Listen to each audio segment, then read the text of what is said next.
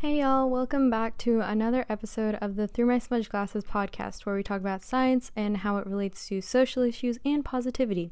The whole inspiration from this podcast comes from trying to take advanced science concepts that are being developed quickly in our world today and relating them to problems that minorities and other people commonly face. It's taking science that can often seem out of reach from a personal standpoint and finding its applications to its place in society today. That's what I would say if I was trying to Shark Tank this podcast idea. It's a good thing that I was able to start this podcast without needing investors, though, because I would not want to stand in front of the sharks and have to pitch anything. I feel like in that exact moment, my self confidence would definitely plummet because in regular life, I would have more confidence if I'm pitching something. But if I was in a Shark Tank setting where it's almost like pitching to investors in a reality show setting where the drama or messing up or like the slightest thing that you do could be like scripted differently or edited differently in the actual final product and it's not under your control and I think thinking about how the way I'm being portrayed on TV not being up to me is what scares me the most, which means that maybe I'm not cut out for reality TV though. But that makes sense because in one of my friend groups, I was definitely voted least likely to be on a reality TV show because that no control makes me nervous. Enough about weird phobias and tangents that probably are rooted in pivotal childhood moments. I'm here this episode to talk about something that, and it's something that I've wanted to do since this podcast actually started. It was one of my first ideas, and something that I've mentioned in the last episode really drove me to finally do it today. So, last episode, I talked about the movie Hidden Figures, which is honestly one of the best movies I have ever seen. The movie is about three real life people named Mary Jackson, Katherine Johnson, and Dorothy Vaughan. Not sure if I pronounced Vaughan right, but um, these three women were black computer com- black computers that worked at NASA. And in the movie, it tells their story as they worked during a time where white men mainly took credit for the work that they were doing and they were not ethically treated right in the workplace at NASA in a STEM setting. Um, honestly, the film is really good, hence why it's named Hidden Figures because they're hidden people that were really important to the success of NASA. But of course, white men stole the credit that was owed to them at that time. And honestly, this film is really good. You have to watch it if you haven't watched it yet. If you can't take my word for it, then the fact that my dad didn't fall asleep even once when we went to the movie theater to see this film should tell you that it actually is very interesting and very good. So, obviously, these three women weren't the only black people in STEM fields whose discoveries and contributions to science are not widely credited to them or they are not widely recognized or taught in science curriculums. Um, even though their contributions were very important. So I wanted to create a podcast episode more about that and share their stories and contributions to um, three black people in in the STEM field because I think it's something that's very important diversity in the STEM field. And before we get into the actual episode, I wanted to quickly say that if you like this podcast episode or this podcast in general and you want to support it, I would love it if you could follow us on any podcast streaming platform and also if you could rate us 5 stars on any platform. Listen to other episodes, recommend them to a friend, and check out our Instagram at through, through my smudge glasses. Spell like the title, all in lowercase. And while you're doing all that, let's dive into this episode.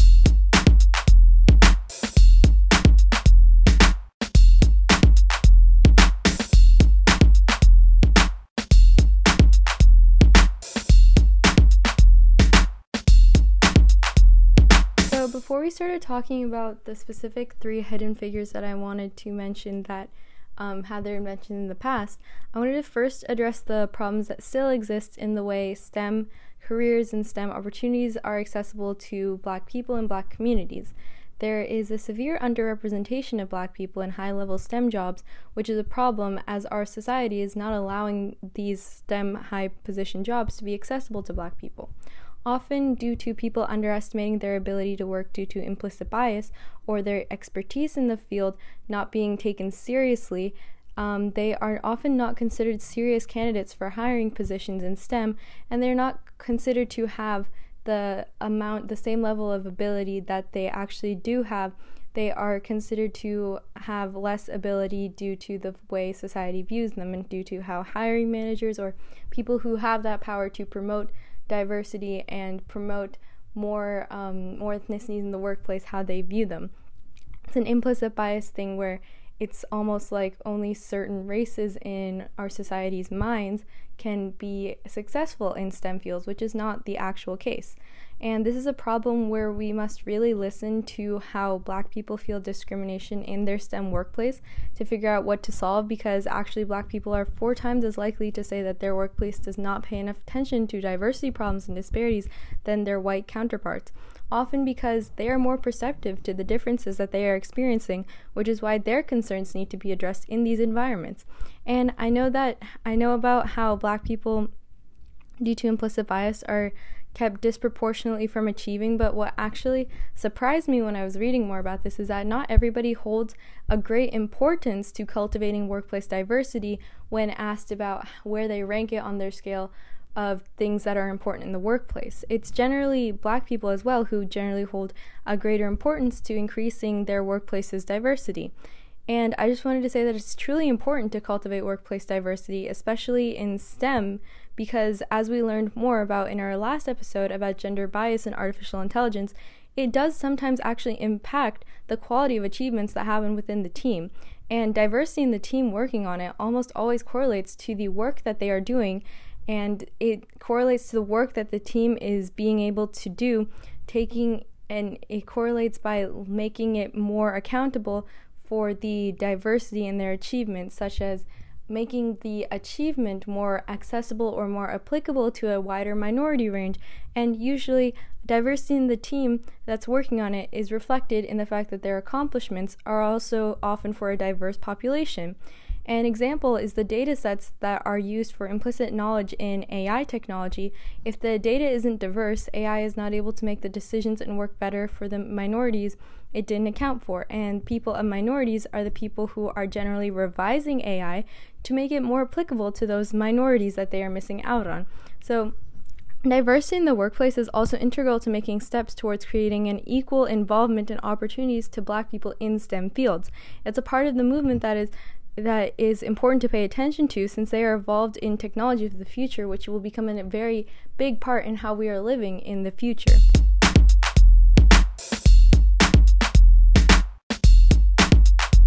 Already, because of limited access and other responsibilities often taking up their time because of a lot of other factors, black students are gen- generally discouraged from pursuing STEM because they have other necessities that take up their time, such as an example being needing to work for family support. Additionally, the cost of education in high STEM fields is something that makes it inaccessible for a lot of people. Also, generally, black communities are not targeted by people involved in STEM to engage the interest of young students because of, again, that implicit bias that only certain races are equipped to pursue STEM. And if a black student in one of these communities is able to attend higher education to pursue STEM, microaggressions in the classroom, education, and university settings can discourage them even before they are able to get into their STEM workplace. And this can be extremely discouraging for black students to experience, as classrooms should actually be encouraging places for all people and safe places are, of learning where interest and growth can be cultivated. Racial microaggressions have no place in a classroom. And um, these racial microaggressions are s- something that black students repeatedly experience, and microaggressions are destroying the ideal of an equal learning space and experience and often discourages black students from participating in STEM. Several have accredited microaggressions to the reason why they have often opted to move out of STEM into a non STEM field where they feel more welcomed or invited or appreciated. Um, though all races experience microaggressions, black students, black women in particular, experience more microaggressions in these community classrooms in these classroom settings in general than other minorities. For those who don't know what can be considered a microaggression or exactly what it is, it's said to be something that is said or done to someone because of their race that would have probably been different in the way that it was said or what was done if they were a different race, but in not an explicitly racist way. Microaggressions are like things someone tells you that makes you wonder if it was because of your race that they said that or th- that they put you down like that. Whereas something that is not a microaggression, you would definitely know that their comment was rooted in racism. In fact, a way microaggressions can be considered subtle in a way, as sometimes maybe only the person experiencing it will be able to notice how it made them feel different. Microaggressions are a very important problem, though, as if society can only assume that certain races are able to have STEM careers, this closes the STEM pipeline to people who are interested and worthy of a career in STEM. And the microaggressions experienced in schooling may cause people to want to drop out of a STEM path, and unfortunately, it is unavoidable since STEM careers warrant a secondary schooling. Comments that make students feel unwelcome in their classroom make them feel as though their contributions to the class are worthless or advise them to or people who advise them to try something other than STEM because their race can put students because of their race can put students into choosing other areas of career, unfortunately adding to the problem that is lack of diversity in STEM fields because we are blocking this important pathway of the STEM pipeline to get to a STEM career by discouraging people to actually achieve that. Noticing this is great and all that there are racial microaggressions that people experience and but the problem is we can only address the problem once we figure out what the problem is. But with the issues of diversity and access to STEM education, we know now that some of the things some of the things that we have listed before cause the problem and we must start engaging in the solution process. And this includes a reassessment of our own implicit biases with race and constantly evaluating our actions and our words to see how our implicit bias may have affected them and trying to correct them. And how that causes us to make our decisions will be extremely important. No person is perfect. We all come with our own implicit biases, and diversity also can help us try to correct those implicit biases. We can help where if we are able to increase the diversity of the minds in our in the experiences in STEM by put bringing more people in with different experiences, we can help each other reach a point hopefully in the future where we are all able to experience STEM and all make it through the STEM pi- pipeline without extra hurdles being added. So, now that I've talked a little bit about current issues with black minorities in STEM and how they are how they should be addressed and things like that. Let's go into specific black people involved in STEM in the past that we may not have heard a lot about, but were still very important.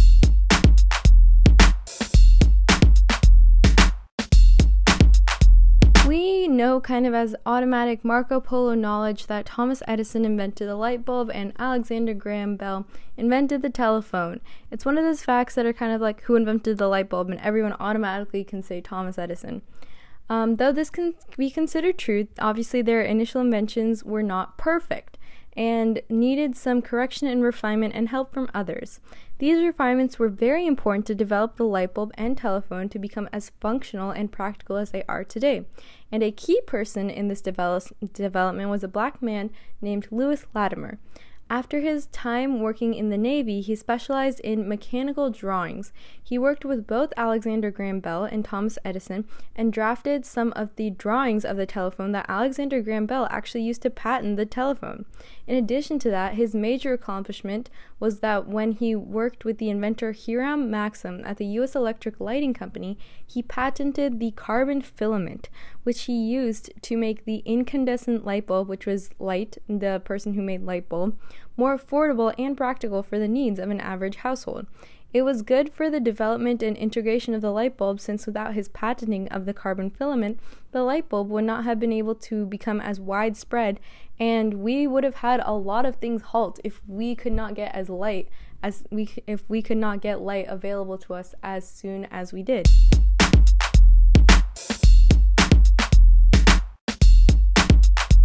Another amazing figure that has great importance is Marie Van Brittan Brown. She was a black nurse that recognized that her house had security threats that she wanted to protect her family against while her husband or her weren't at home or things like that.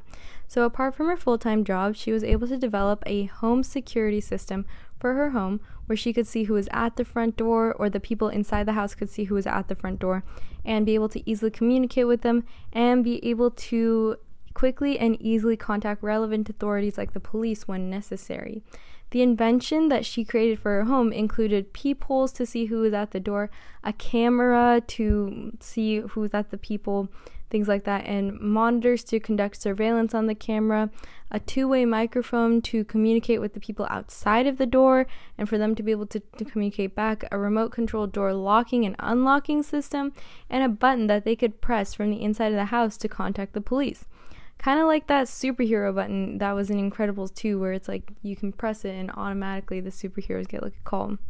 Kind of off topic, but it was um, very complex for its time, as well as considering it was the first home con- security system in America. The peepholes were at different heights. The camera could slide to these heights, and so you could. It was very uh, practical, and you could see everything going on in a monitor that could be transported anywhere in the house. This invention was patented by her under the Home Security System Utilizing Television Surveillance title. This patent and invention was the basis of home security that still remains very popular in America and keeps a lot of us safe, even now today, as usually uh, home security systems have cameras. There are peepholes in apartments and doorbells that let us communicate with the people outside. 911 is a very accessible way to call the police. And um, Marie Van Brittan Brown was the basis for all of this, with her development in the home security front and leading to its widespread use now. And also, the fact that we are so safe and can be so safe in our homes now is due to her since she was able to create this.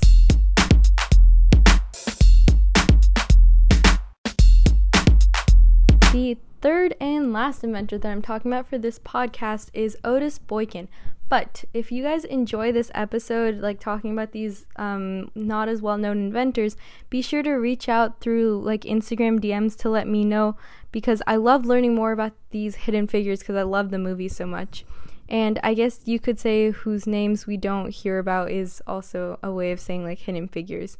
But um, Otis Boykin made a very big difference in several very important electronic appliances or electronic devices, you could say. Boykin refined a resistor and patented it as a wire precision resistor.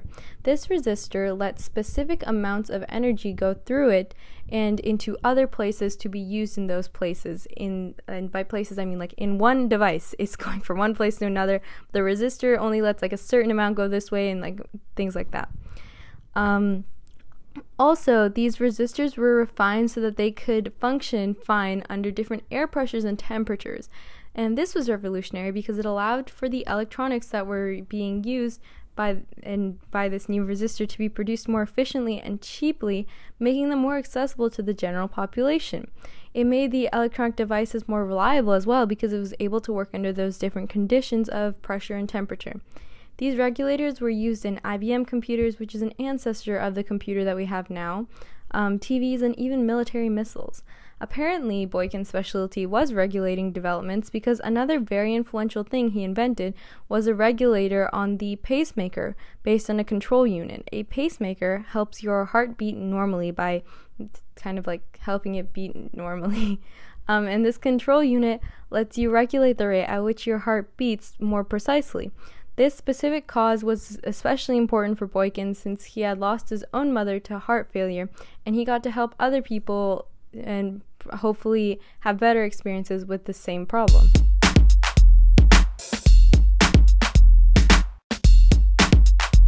So, moving on from our important black people involved in STEM inventions, we are going to get into one of the best segments on the podcast to date, Q from You, where we take a question from our audience or our beloved listeners and answer it here on the podcast. If you want your question to be featured on the podcast in a future Q from You, then listen till the end of this segment. This week, our question comes from Lakshmi, so thank you for listening, Lakshmi. They asked, Can you tell us about the Elvis worm? It's a new species that was found in 2020. So, of course, let's answer that question on the podcast right now. A new kind of scaled worm was found by oceanographers in 2020, and they named it the Elvis worm for a reason. This scaled worm has very shimmery, iridescent, meaning it gives off like rainbowish colors, scales, giving it very iconic Elvis Presley jumpsuit vibes.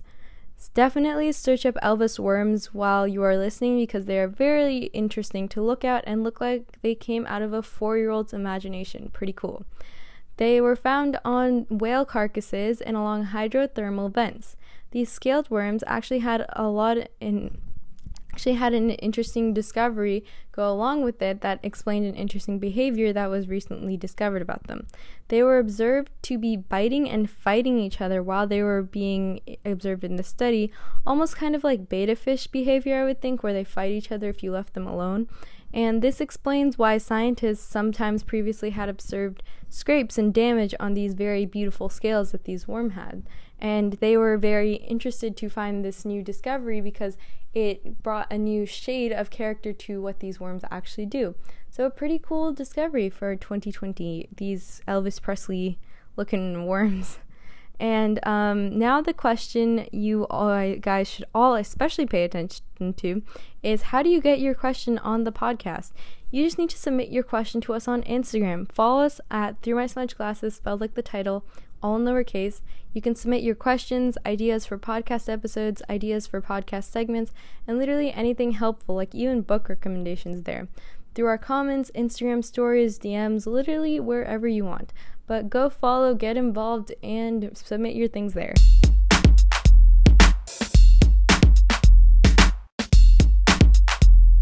And we are back to ending another fantastic episode of the Through My Smudge Glasses podcast. I really hope you enjoy this episode, and I really believe in learning more about people like the three people I mentioned in this episode, especially because, as you can see, they were essential for these amazing inventions to be used to a greater population.